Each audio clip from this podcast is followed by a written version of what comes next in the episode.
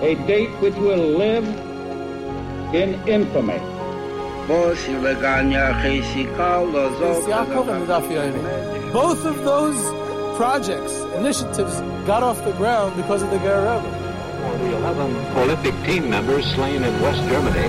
The Olympic Games. Zugerecht waren Brüder in Amerika. Schon tausend Schabbos er at the Skizar. Out of the 24 who were killed were Americans who had come to learn in Hebron. I say one million Jewish children who were made to be cut loose.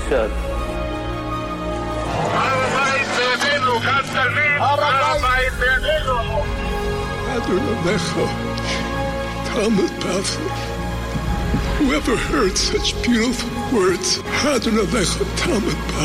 it is never too little, it is never too late, and it is never enough. Jewish History Soundbites, bringing alive the world of our glorious past.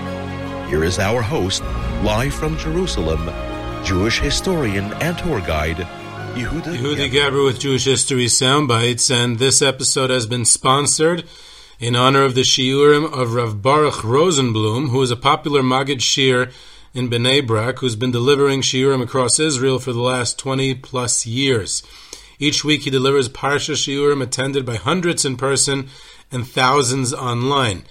They are deep and captivating, bringing citing sources and commentary from across the Torah spectrum, Rishainim, Achrainim, Chasidus, Balei Musar, to down to our own generations, Torah giants. For the first time ever, his work is now being published in English. A PDF of each new shir is released each week, ready to be printed and sure to enrich your Shabbos or weekday spiritual Torah experience. Each shir will leave you amazed at what you discovered. It's exciting, interesting, engaging, captivating. It's an easy read and quite enjoyable. The breadth of sources from all over the place. There's something there for everyone. I can personally vouch for these shiurim. I enjoy it on a regular basis, and I believe that listeners of Jewish History Soundbites will as well. It's highly recommended. So for Rav Rosenblum's shiurim, you can visit torahpapers.com for details on how to receive this Torah treasure. Just to bring this out as an example, in the first 18 issues of the Shir publication, there's been over 130 sources cited. Of those, over 40 of them appear in the titles of Jewish history soundbites. In all likelihood, many more than that are mentioned in the podcast themselves. So there's definitely, you know, the connection between the Torah and the history over here, and therefore go to torahpapers.com for details, and I will post the link to that in the show notes. Before we get to the subject at hand of the Alexander Hasidic dynasty in Poland, the pre-war um, Hasidic dynasty of Alexander. I want to do three short tributes of uh, people who passed away uh, recently, and it's not going to be to Pele, the king of, of soccer, or to the Pope Emeritus Benedict, or even to Barbara Walters. It's rather the three tributes are to three great tzaddikim who lived here in Israel and all passed away last week. First one is to Rav Mendel Atik, a special tzaddik, a Yerushalmi, who remained Yerushalmi, um, yet with his simplicity and quiet way of, of, of doing things, he was one of the greatest Torah scholars in the world. He was a student of Rabbi Zalman Meltzer and Eitz Chaim. He was the last surviving member of the original 10 students who founded the Mir Yeshiva in Yerushalayim. In 1944, he was a very close student of the Chazon Ish and of the Brisker Rav, and he held various Torah positions of leadership in several different yeshivas around Israel and Yerushalayim over the years. Uh, really a big loss, the last of a generation. Um, uh, also, the beginning of last week was the passing of Reb Chaim Druckman, a senior leader of the religious Zionist community in Israel. He was the rabbi of the town of Merkaz Shapiro. He was the Rosh HaYeshiva of Or Etzion, the head of all the Hesder yeshivas, the head of the whole Bnei Akiva, a rabbi, a paisik, a political leader, a former member of the Knesset, a writer, a thinker. It almost boggles the mind how much he accomplished and led at the same time. But he was actually born in Kitov in Poland, today in Ukraine. He survived the Holocaust in hiding, and then his family escaped to Chernovitz, and then he um, escaped to Romania before making it to Israel. Um, also, a, quite a personality. The third one is someone I actually knew personally was Rebbetzin Shulamis Ezrachi. Uh, the wife of Baruch Mordechai Ezrachi may live and be well, and she was the sister of the Mashgiach of the Mir of Aaron Chadash, and that's I got to know her. I saw her, met her times at the Mashgiach's house. Um, she, among her many other uh, great things she accomplished, but she was also the author of a fantastic book about her father. So she profiled her father, uh, the great Chevron Mashgiach Rameir Chadash, an excellent book, um, which I enjoyed a lot. And uh, but she was quite a personality in her own right. She was very beloved in Beit Vegan, where she lived, and the wider yeshiva community. So those were three tributes. May their memory be a blessing. And now we move on to Alexander.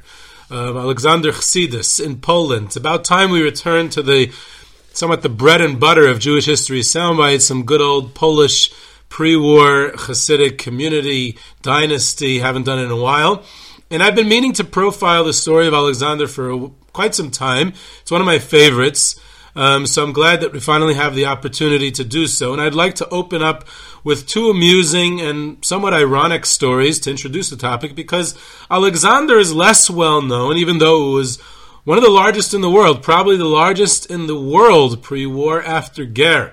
Or some would say the same size of as Ger, or even bigger than Ger. There's a you know a bit of a, a dispute about it, but I'm going to get to the size soon once we talk about it and why there's such a dispute and what the truth is, if we can even figure it out. Um, but it's less well known today. It was very, very much decimated in the Holocaust, very small um, relatively today, um, because uh, with Alexander, there's a bit of an irony or a paradox. You know, they have this pre war massive size, the glory, and near ex- nearly extinct uh, today. Not extinct, but very much near near that after the war and has a little bit rebuilt in Bnei Brak and other places, but uh, nothing, you know, nothing like it was before the war. So these two anecdotes that I'm about to relate bring out in a funny or maybe perhaps tragic way what remains in the collective memory regarding this great uh, dynasty. So the first one is a, a colleague of mine uh, related a story about how either he or maybe a colleague of his, I don't recall, um, was interviewing a elderly secular um, Polish Jew survivor in Tel Aviv, completely secular. Um, he had you know gone through the war, and he had you know even though he had grown up Hasidic, he had grown up um, as a Ger Hasid um, prior to the war. But he, you know, after he lost his family, this happened to many people. Their experiences in the Holocaust, and they, you know, abandoned religion completely, and he was completely secular. Yet, on the other hand, he grew up in Warsaw before the war, and he knew the Imre Emes, the Ger Rebbe. So, so my colleague wanted to interview him about his memories of pre-war Ger. So he goes down to Tel Aviv and he interviews this uh, guy, and the TV is on and and to respect his his guest, his religious guest, he turns off the TV. So he said, you know, you don't have to turn off the TV. I'm, uh, you know, I'm, I'm, cool. You do whatever's comfortable for you. I'm a guest in your house. So the guy, probably just to kid around and and and, and tease his guest a little bit, he said he said I turned it off, and he says to him in Polish Yiddish. He he says in his rich Polish Yiddish, he says. Weil sie reden gegen the Rebbe's Aguda. They're speaking against the Rebbe's Aguda. In other words, the Ger Rebbe, which was Agudas Yisrael.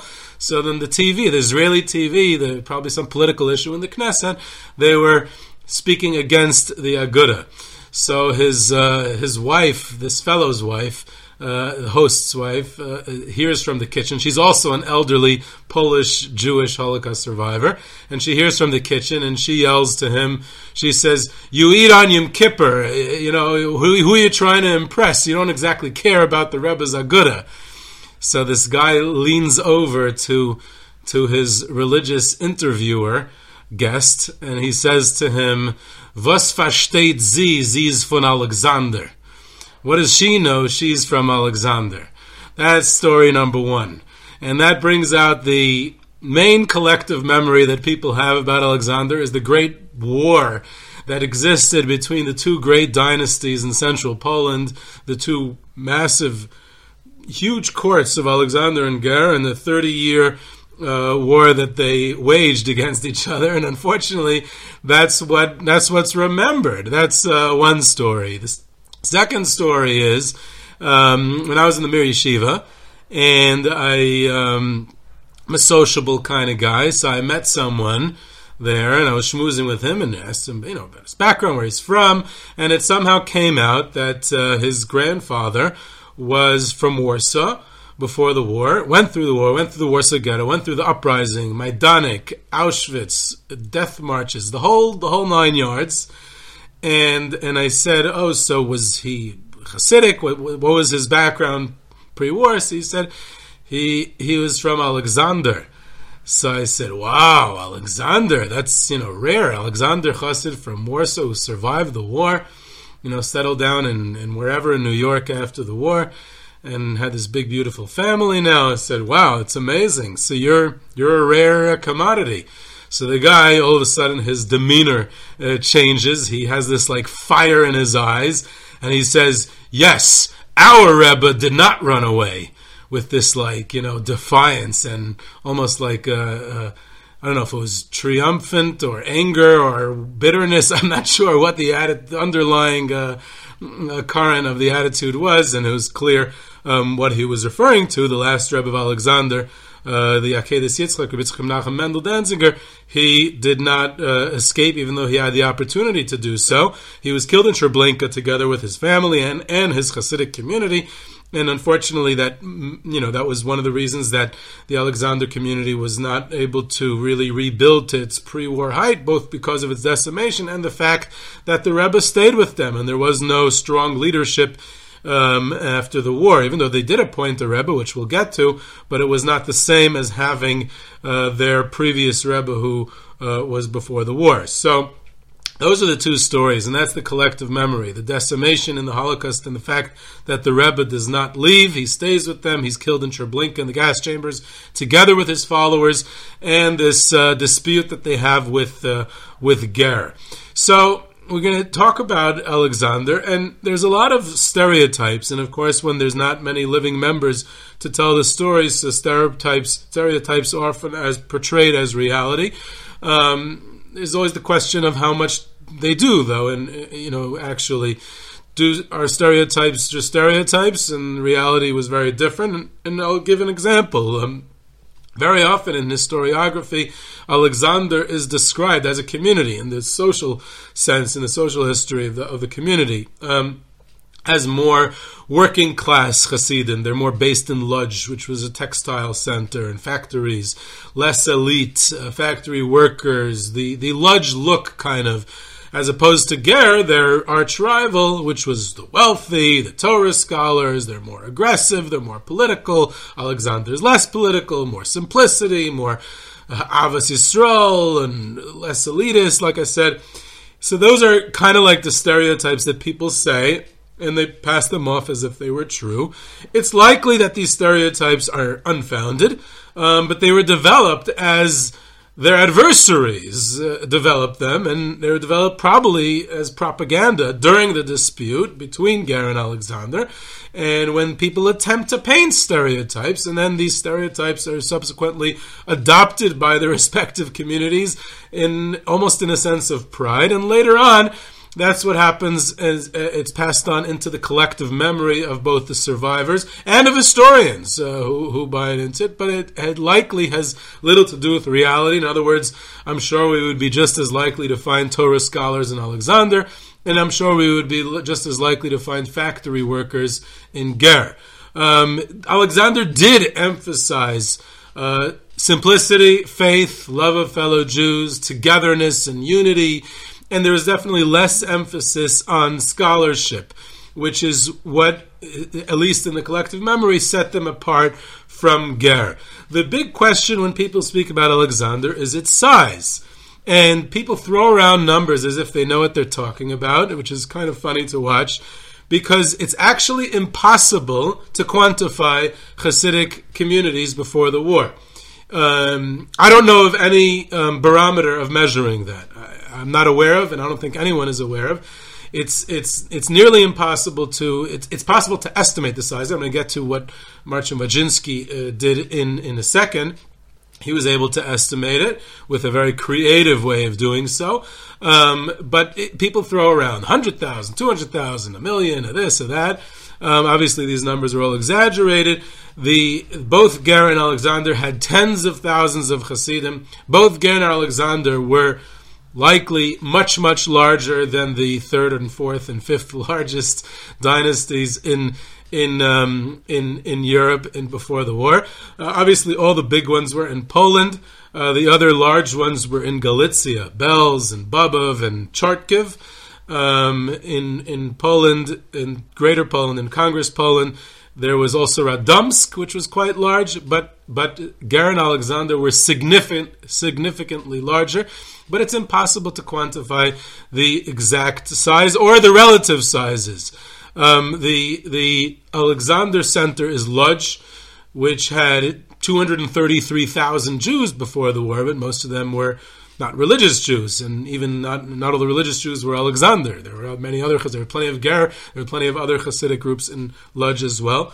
The main center for Ger was Warsaw, but again, there also most of the Jews, overwhelming majority, were not religious, and even the ones who were religious, not all were Hasidim, and not, definitely not all were Ger.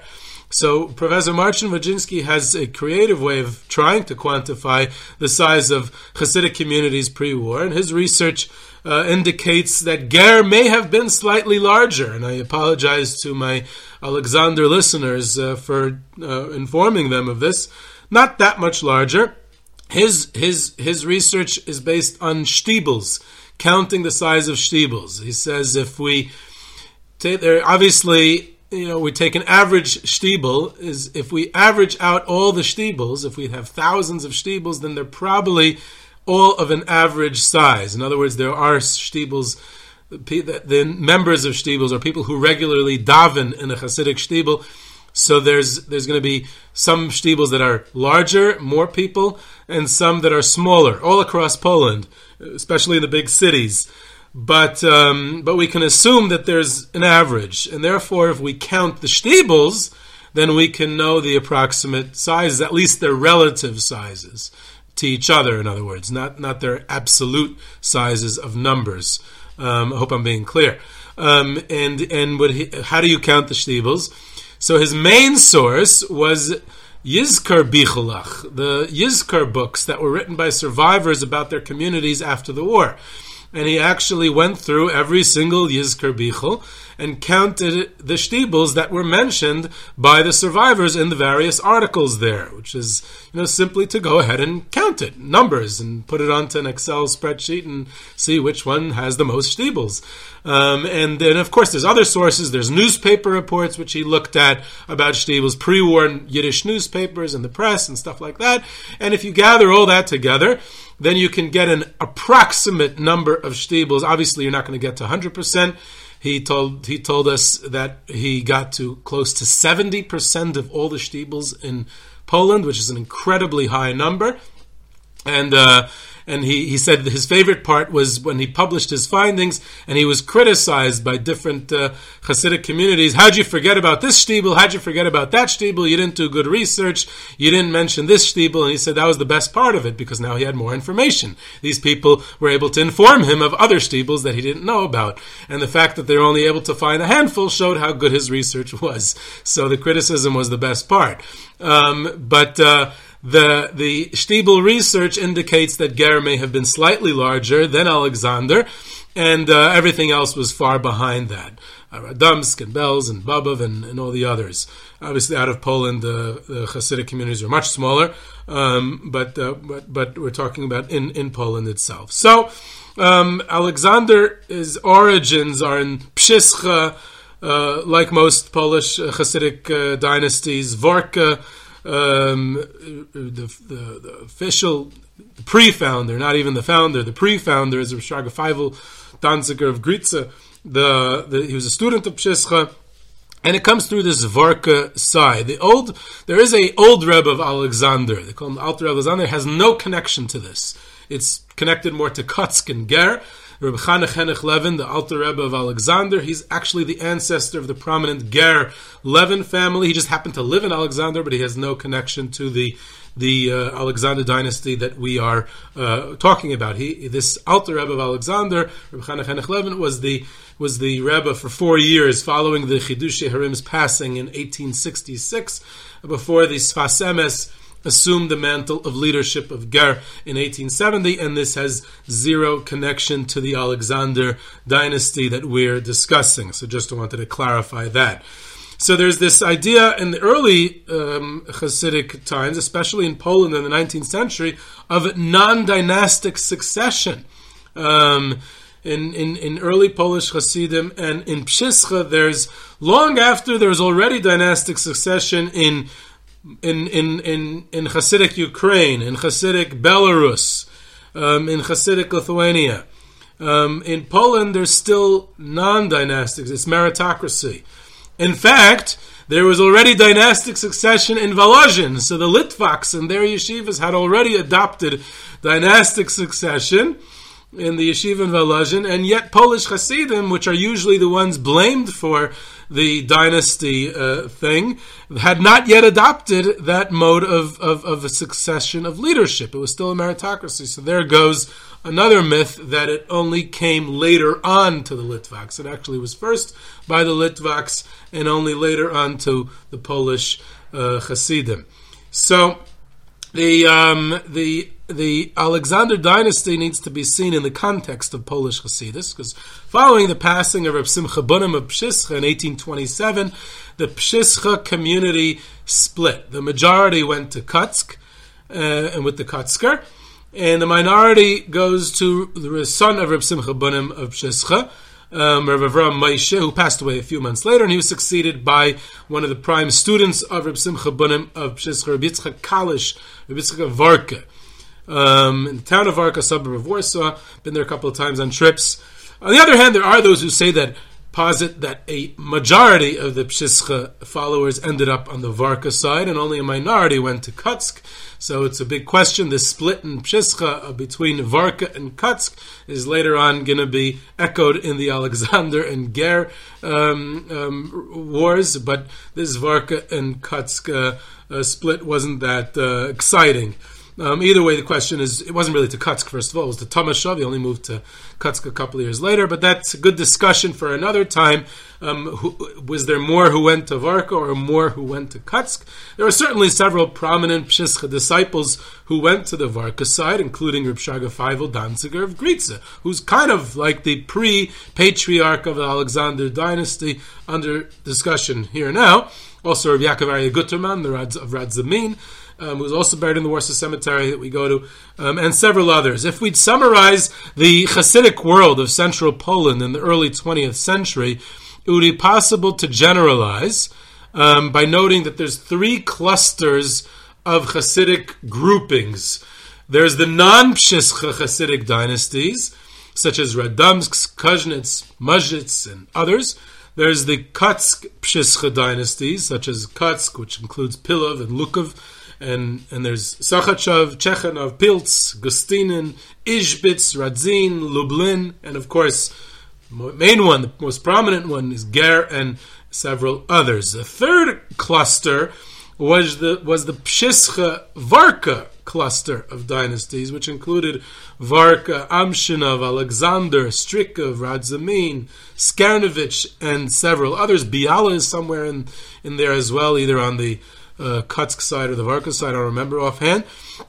So Alexander comes from the Varka side, which is considered the more calm or moderate or more loving, more less extreme, however you want to use your PC term to describe it. Um, more, uh, that's the Varka one as opposed to Ger, the Kutsk Ger, which is the more sharp and, and, and, and um, less calm, we'll say. Um, so, following the passing of of Varka in 1848, parenthetically, he's a fascinating person and leader of Polish Jewry who will have to do something on him one day. He's an amazing personality. But uh, Varka is succeeded by his close friend, Rav Shraga Danziger of Gritza, who subsequently passes away a half a year later, and it reverts back to the children of Yitzchak Avarka, and later on to Rav Dov Berish Landa of Biala. Later on, Strikov comes from that, and upon the latter's passing in 1876, most of the Varka followers turned to the son of Reb Shraga Feivel of Gritzer, Bichil Danziger, and he assumed the leadership of the primary Varka community in central Poland. It's interesting to note that it sounds like there's sons and fathers here, but it's not exactly dynastical succession because it goes back and forth to different students and different families and only comes back to the son later on. But of course, this is soon to change because now this is the founding of the Alexander dynasty and it goes straight father to son after that.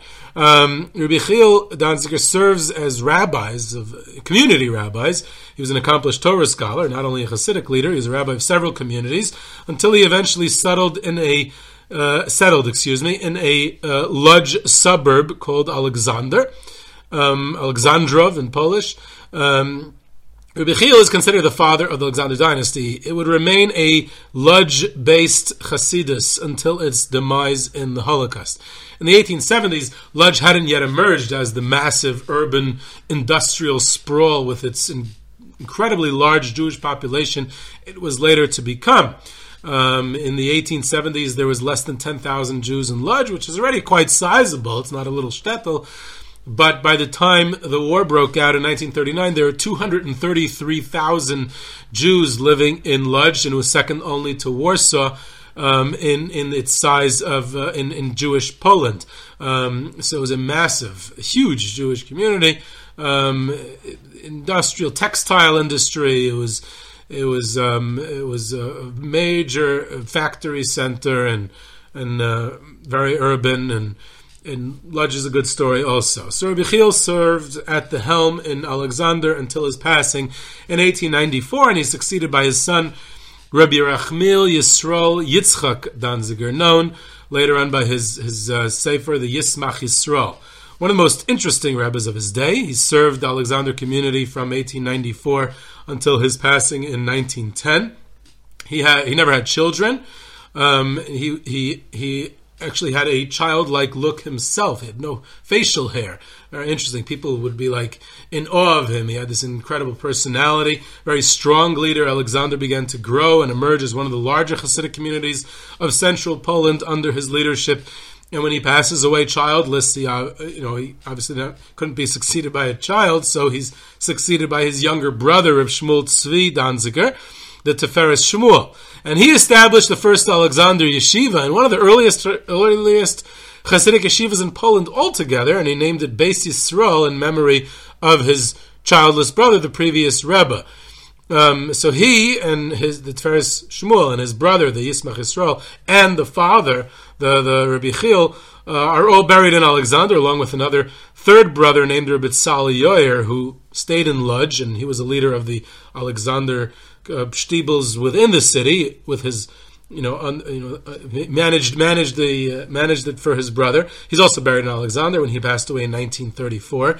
Um, in 1923, the Tiferes Shmuel passes away and is succeeded by his son, the last pre-war Rebbe, Rabbi Yitzchak Menachem Mendel Danziger, who's later on, after he's killed in Treblinka, um, during the Holocaust, his the title of his work is given as Akedas Yitzchak, which was very apropos um, due to his martyrdom in Treblinka. So he was actually briefly profiled on Jewish History Soundbites a few years ago on a Tisha B'Av podcast dedicated to great Torah leaders murdered in the Holocaust.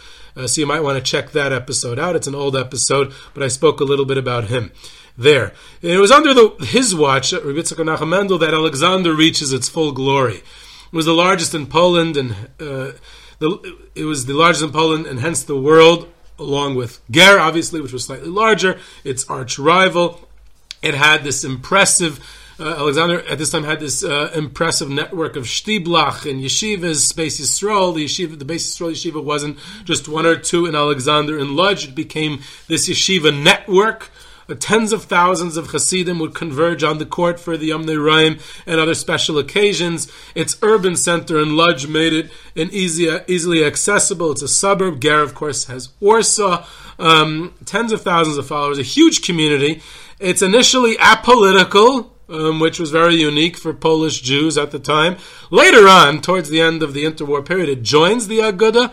The Rebbe actually attended the third Knessia Gedolah of Agudas Yisrael in Marienbad in Czechoslovakia. But very often, the political stance of of um, of, of, of, Alexander was just to be um, anti-Ger. That, that, was the way they decided their politics. Ger was associated with Aguda, so therefore Alexander wasn't. Um, it was more noticeable by local elections. Um, Alexander would run on separate tickets, just not to be running with Ger. Um, sometime, for a short time, Alexander even identified with Mizrahi, religious Zionism, seemingly not because of any identification with Zionism per se, which was would have been very rare for Polish Hasidim at the time, but rather seemingly just to spite Ger. Um, later on, they quickly disassociated with Mizrahi and they were just apolitical altogether. And then, of course, like I said, towards the end, when the dispute was resolved, shortly before the war, they did join Agudas Yisrael.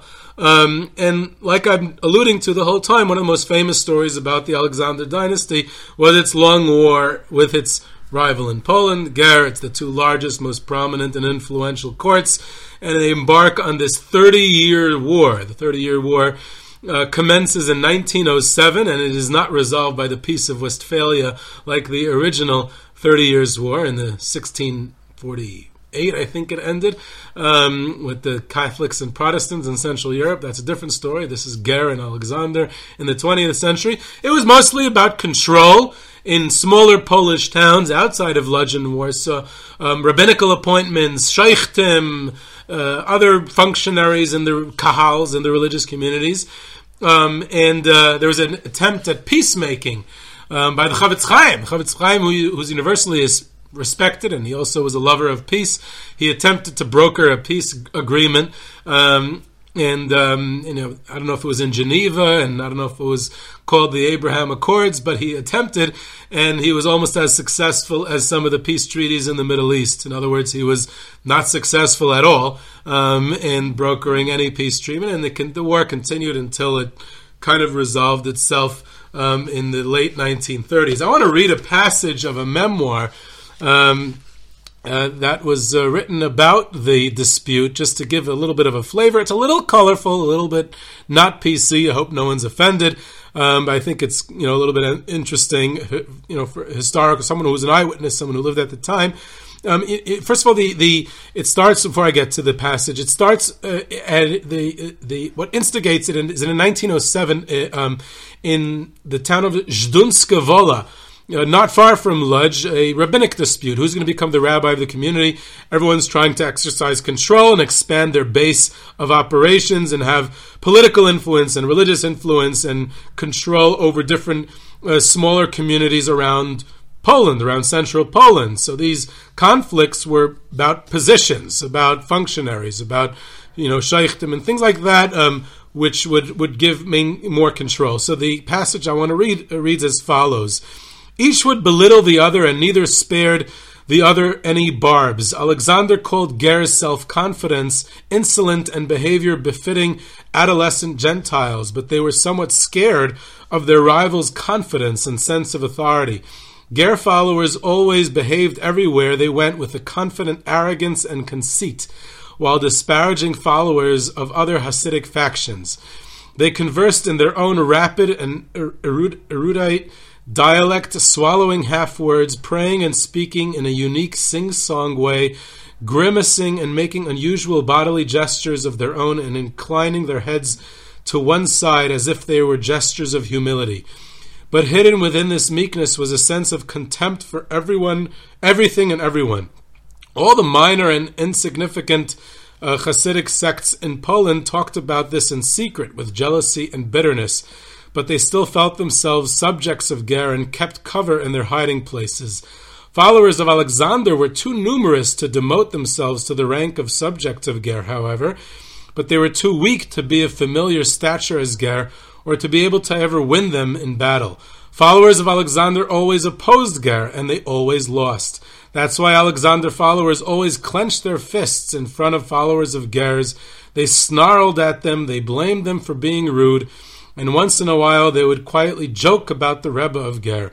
The people of Ger remained undefeated. The attitude of Ger followers towards those of Alexander, as was noted, was most insulting. They considered Alexander to be a bunch of loafers, Jews who loved alcohol but engaged in very little Torah learning. Most of the uh, most of all the followers of Ger liked to poke fun at the Alexander uh, the personality of the Alexander Rebbe. That's the end of that passage. It's very non-flattering, and unfortunately, it's a it's a um, a tragic episode.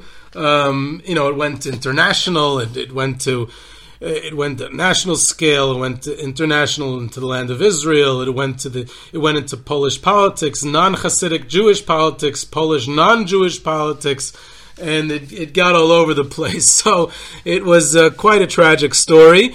Uh, but that, that really brings it out in a colorful way, even if uh, it makes one feel uncomfortable the way um, you know Jews treated each other, religious Jews treated each other at times during these uh, rather um, not fun uh, disputes, uh, rather you know sad disputes that took place in the politics of interwar Jewish Poland. Of course, the memoir is describing the followers, not the great tzaddikim themselves, and that's important to note uh, as well. In the Holocaust, as one of the um, most prominent leaders of Polish Jewry, the Rebbe, Rebbe Yitzchak Menachem Mendel, the Akedis Yitzchak, he appeared on the cover of one of the issues of the Nazi anti-Semitic uh, newspaper Der Stürmer, Julius Streicher. Um, he um, so the Rebbe uh, left um, Alexander and goes in the beginning of the war to Lodz, and he then escapes to Warsaw. He remained in the Warsaw ghetto. Um, he had an opportunity to escape to the land of Israel, but he refused to abandon his followers. He chose to stay with them and share their fate. He was employed in the famous uh, Schultz shop of Avram Hendel, um, who ironically was a Gerrer Chassid, um, until he was deported to Treblinka, and he was killed upon arrival in the gas chambers there, along with his entire family and his followers, all his Hasidim, during the great uh, deportation in the summer of 1942. With the exception of a couple of children of his who had died young before the war, all of the Alexander Rebbe's children and grandchildren were killed in the Holocaust, mostly in the Treblinka death camp. Alexander was decimated the family of the Rebbe, the Rebbe himself, the Hasidim, the communities, central Poland and its Hasidic dynasties, most mostly, uh, were gone. Um, there was a somewhat of a resurgence in Bnei Brak after the war.